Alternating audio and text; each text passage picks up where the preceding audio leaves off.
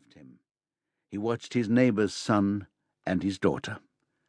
So much life, all the years they held in their hands, months running through their fingers. I envy them. I envy them their infinite time, the feeling that an hour is long, that winter will never end. They disappeared through the door, and he turned his face to the sky, lying on his back and looking at the shades of blue. He did that as a kid, and he did it now. Skies are always made of more than one blue.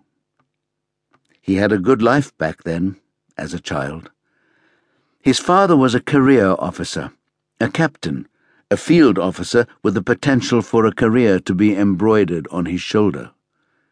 His mother had been a housewife in the apartment he and his brother left each morning and returned home to at night. He never knew what she did in between. Three bedrooms on the third floor of an apartment block. He'd thought about it often, how she would stand those repetitive days. Everything changed when he turned twelve, or the day after, to be exact. It was as if Franz had waited until his birthday passed, hadn't wanted to destroy it, as if he knew birthdays were more than just birthdays for his little brother, knew they were all his longing in one day. Fredrik Steffansson stood up, brushed the grass from his shirt and shorts. He thought about Franz a lot, more now than ever. One day, he was just gone, his bed made and empty, their conversations over. Franz had hugged him that morning for a long time, longer than he usually did, hugged him and said goodbye, and went to Strängnäs station, and took the train, an hour into Stockholm. When he arrived, he continued on towards the subway, bought a ticket, and sat down in a subway car on the Green Line south towards Farsta. At Medborgarplatsen, he'd stepped off, jumped down from the platform, and slowly walked along the rails in the tunnel towards Skanstull. Six minutes later, a subway driver saw a man in the headlights of the train, threw on the brakes, and screamed in panic agony and terror as the first car crashed into a 15 year old's body. After that, they left Franz's bed untouched. The bedspread stretched, the red blanket weighing on the foot of the bed. Fredrik didn't know why then, didn't know now either.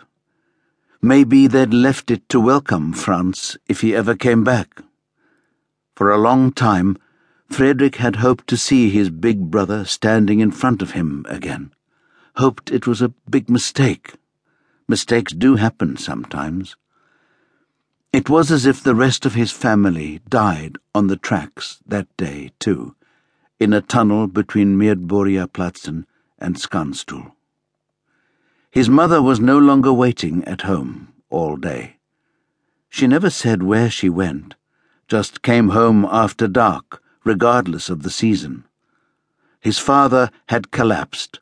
The captain's straight back was bent now. He'd never talked much, but now he was almost mute, and he never hit again.